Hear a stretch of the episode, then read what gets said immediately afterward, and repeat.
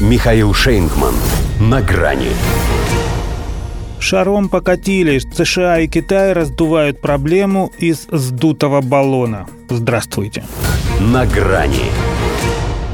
Первый за шесть лет визит госсекретаря США в Китай уже бы завершился.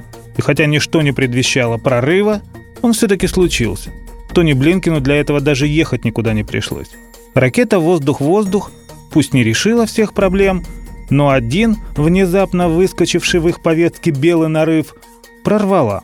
Хотя, несмотря на то, что весь мир видел, как ошметки китайского аэростата, сбитого истребителем F-22, падали в пучину Атлантического океана, Вашингтон и Пекин еще долго будут гонять этот шар, перекидывая его друг другу. Он вкатился в историю их отношений подобно пинг-понговому шарику, чтобы уже остаться в ней навсегда. Тут, правда, в начале 70-х знаменовал собой потепление. Так и этот, пусть не дружеский, но метеошарж. Каким бы ветром его ни занесло, и чем бы он ни занимался, получается, что зондировал межгосударственный климат. А там пасмурно, местами осадки.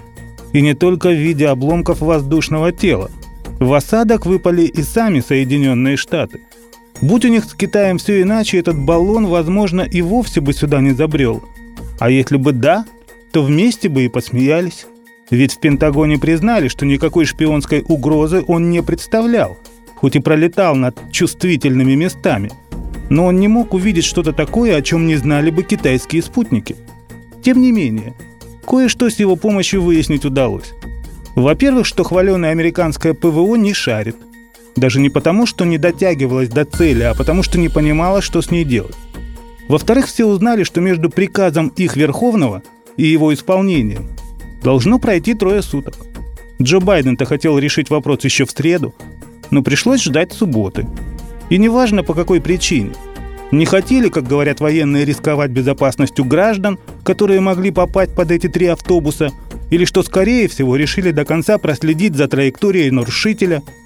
Главное, что для Пентагона президент США не авторитет.